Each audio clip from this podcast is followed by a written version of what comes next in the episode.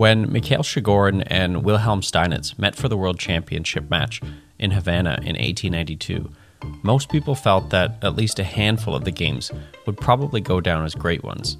They'd be recorded for posterity and studied closely by chess players through the ages.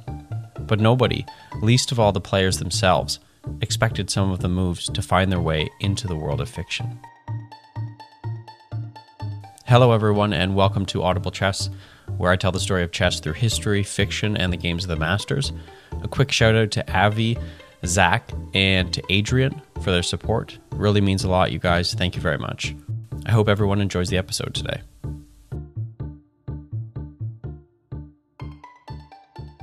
In 1892, Wilhelm Steinitz from Austria and Mikhail Chigorin of Russia met in Havana to play for the World Chess Championship. Their 16th game has gone down as one of the most exciting and strategically interesting games in chess history. It was so interesting that it captured the attention of not only the chess community, but also those outside of it. One of these was John Brunner. Brunner was a British author who wrote science fiction novels and short stories. He wrote most of his works in the 1960s and 70s. He's actually the person credited with predicting the emergence of computer viruses which he did in a novel called The Shockwave Rider. In the early 1960s, Brunner began work on a sociological novel about class warfare, media manipulation, and subliminal messages used by a political elite. The novel was called The Squares of the City. Here's a brief overview of the main plot. The protagonist is a man named Boyd Hakluyt. He's hired as a consultant by the government of Aguazul, a nation somewhere in Latin America. The country is having issues with, of all things, traffic jams and city cleanliness. And as the story progresses, Boyd begins to see the social and political issues at the heart of things, and also how citizens are being manipulated. The city is strongly divided along racial and class lines. As the two warring sides take turns attacking one another, the reader comes to realize that each character's actions represents a piece in a chess game. The most interesting part, perhaps, is that Brunner didn't invent a chess game to fit the plot of his novel. Instead, he chose a chess game and built a novel around it. And the game he chose was Game 16 between Steinitz and Chigorin. Here's a quote from a review website called Speculiction. With story plotting holding much in common with chess, the gamut of, quote, moves which the protagonist makes and is witness to, readily parallels the game. The feinting, the baiting, the posturing, the unretaliated move, the untaken move, the sacrifice, the exchange of pieces, the controlling of the center, all of these standard, quote, tropes of the game are in Brunner's plot, making the story an exciting thriller.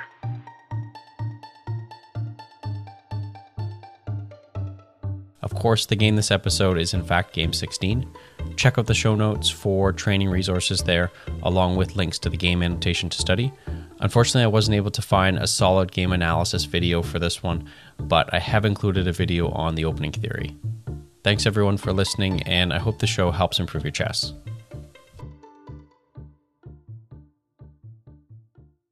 1. Pawn to e4.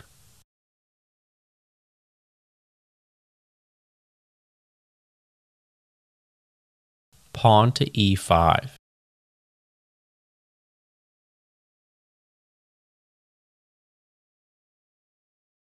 Two, knight to f3.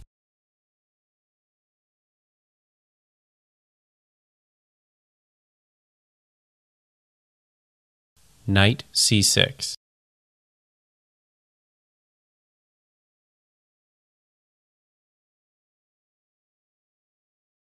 What color is the H4 square?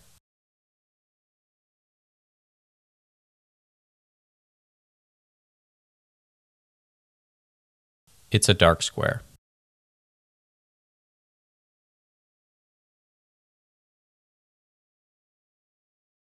Three. Bishop to b5.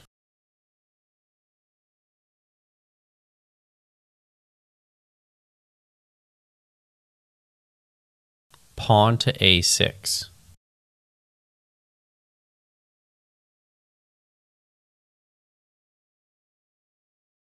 Four, bishop to a4.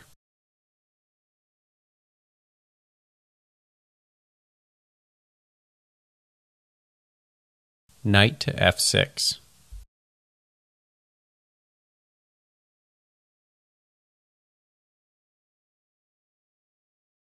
What color is the b3 square?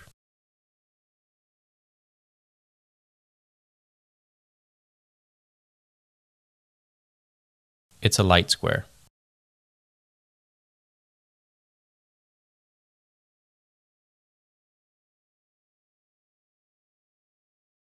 Five. Pawn to d3.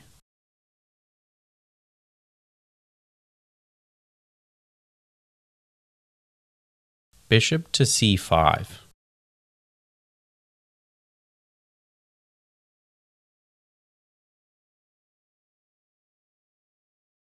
Six. Pawn to c3.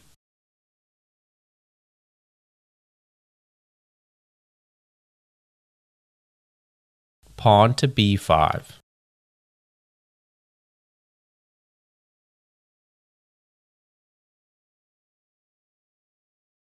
The white pawn on d3 protects which two squares?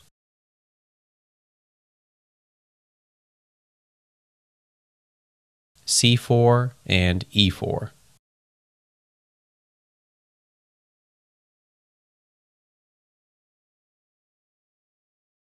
Seven. Bishop to c2.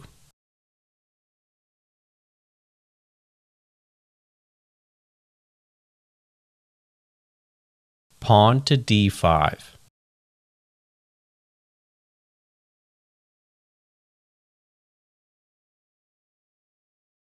Eight. Queen to e2.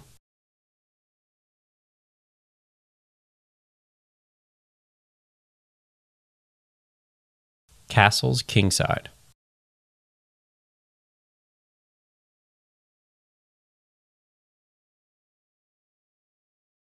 Which square is black's king on now?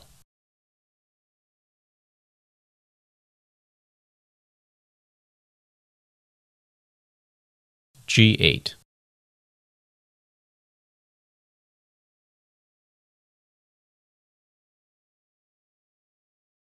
Nine. Bishop to G5.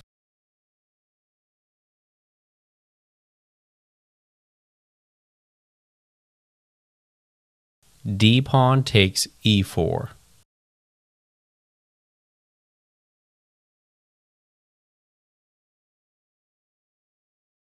Ten. D pawn takes E4.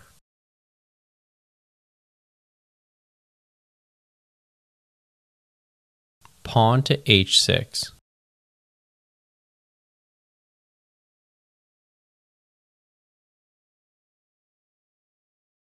Black's pawn move to h6 attacks which white piece on which square?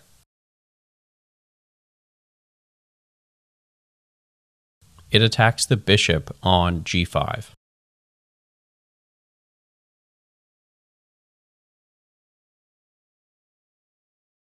Eleven.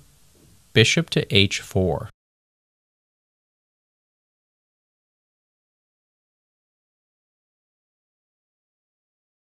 Queen to d6.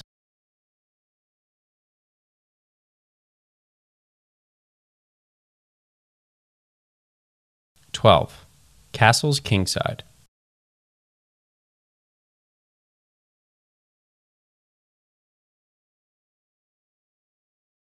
Knight to h5.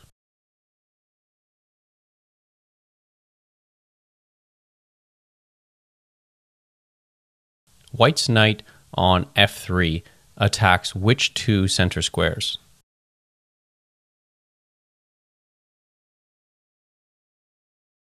d4 and e5.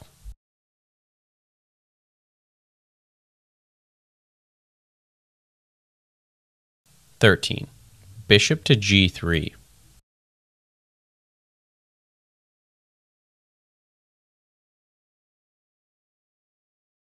Bishop to g4.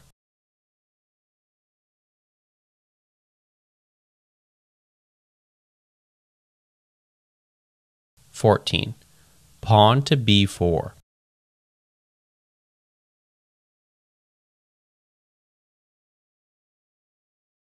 Bishop to b6.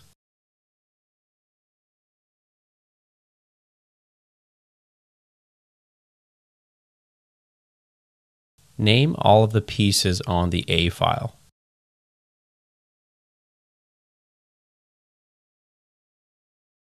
The white rook on A1 and pawn on A2, and the black rook on A8 and pawn on A6. 15. Pawn to A4.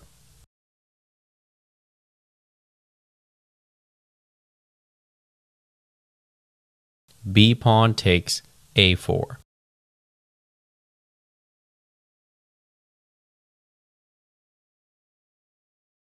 Sixteen. Knight on the B file to D2.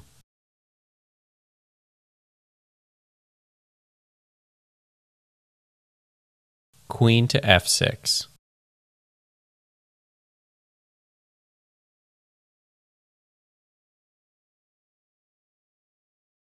What square is white's light squared bishop on?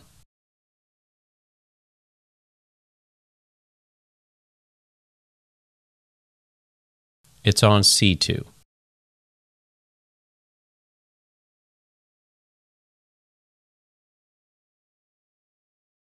Seventeen. Bishop takes a4.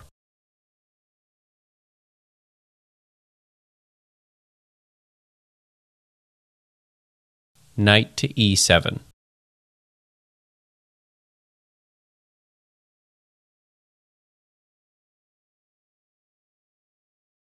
Eighteen. Queen to c4.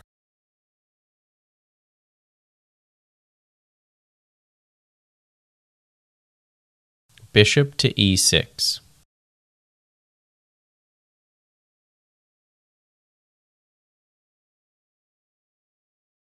Black's bishop is now attacking which white piece?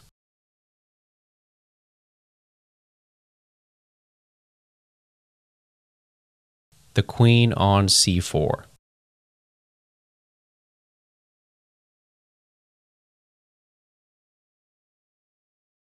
Nineteen. Bishop takes e5.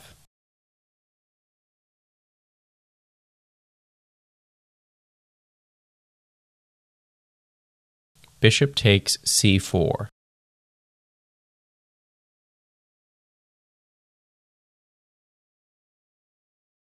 Twenty. Bishop takes f6.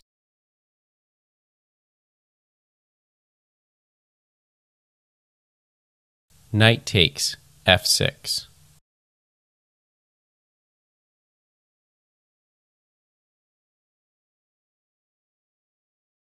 The white knight on d2 controls two squares on the fourth rank. Which ones are they? c4 and e4.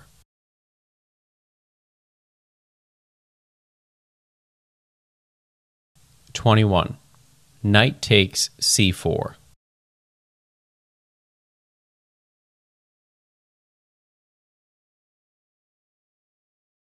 Knight takes e4.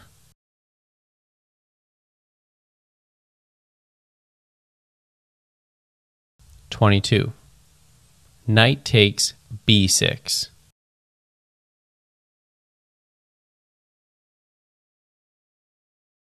C pawn takes b6.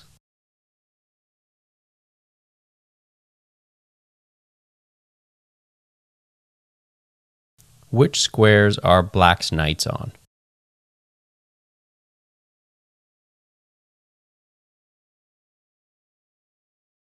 e4 and e7.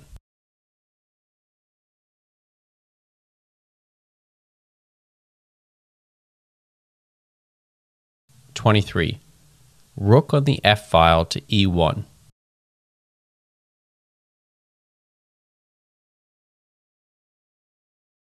Pawn to f5.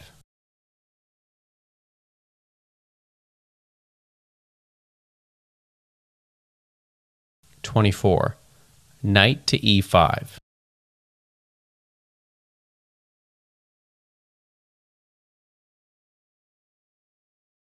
Rook on the f file to c8.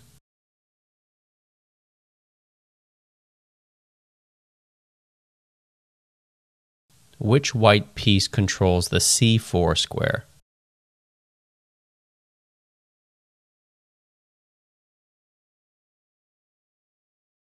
The knight on e5.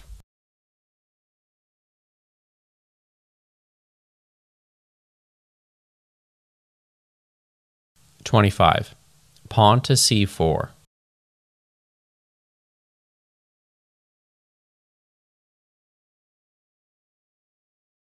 Rook to a7.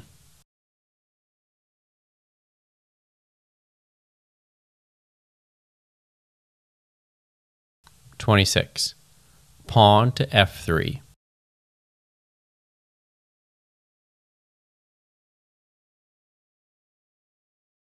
Knight to f6.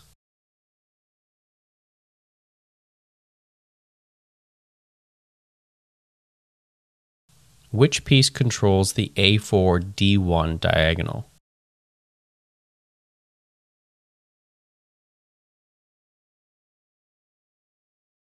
White's light squared bishop.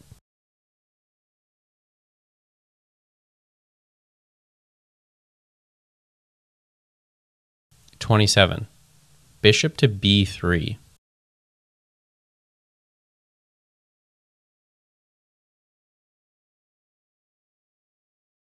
King to f8.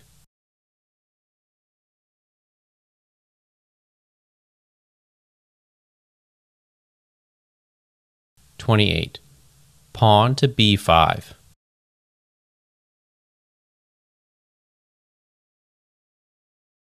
Pawn to a5.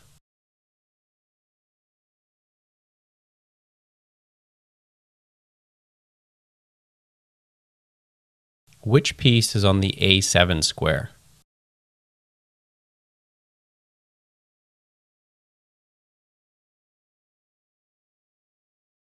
Black's rook.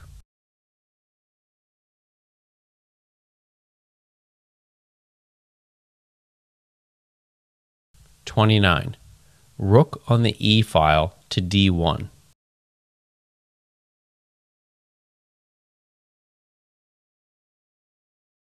Rook to e8.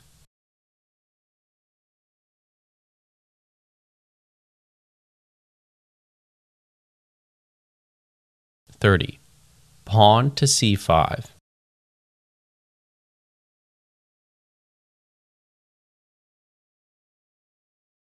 B pawn takes c5.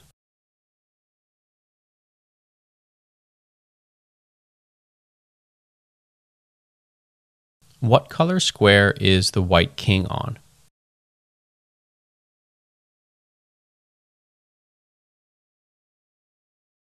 It's on G1, which is a dark square.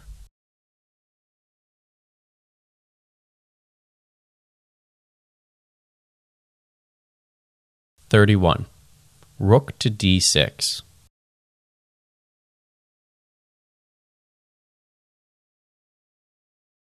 Rook to b8.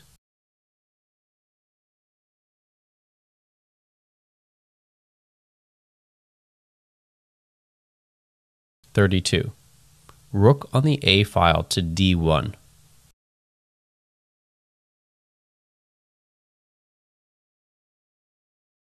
Rook on the a file to a8.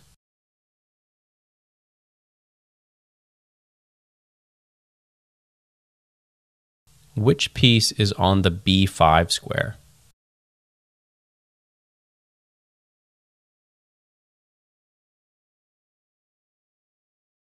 White's pawn.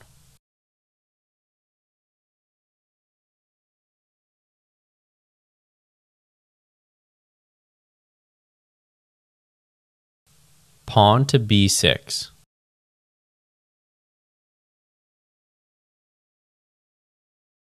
Pawn to a4.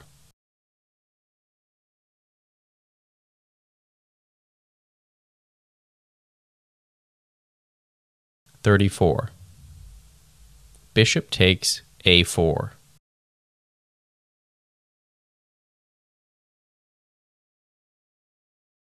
King to g8.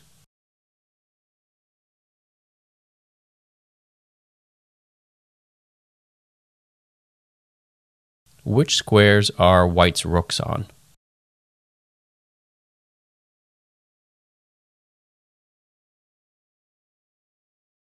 D1 and D6.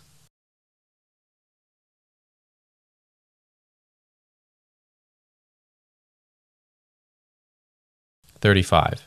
Knight to C6.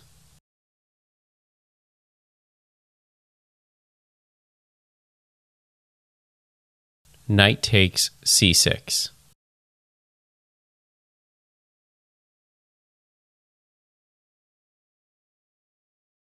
Thirty-six. Bishop takes C6.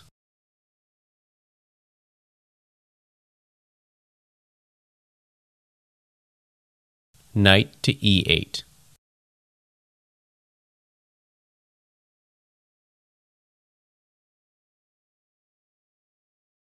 What is White's next move?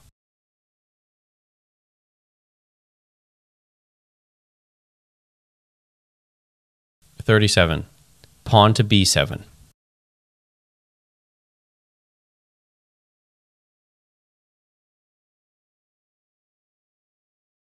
Rook to A7.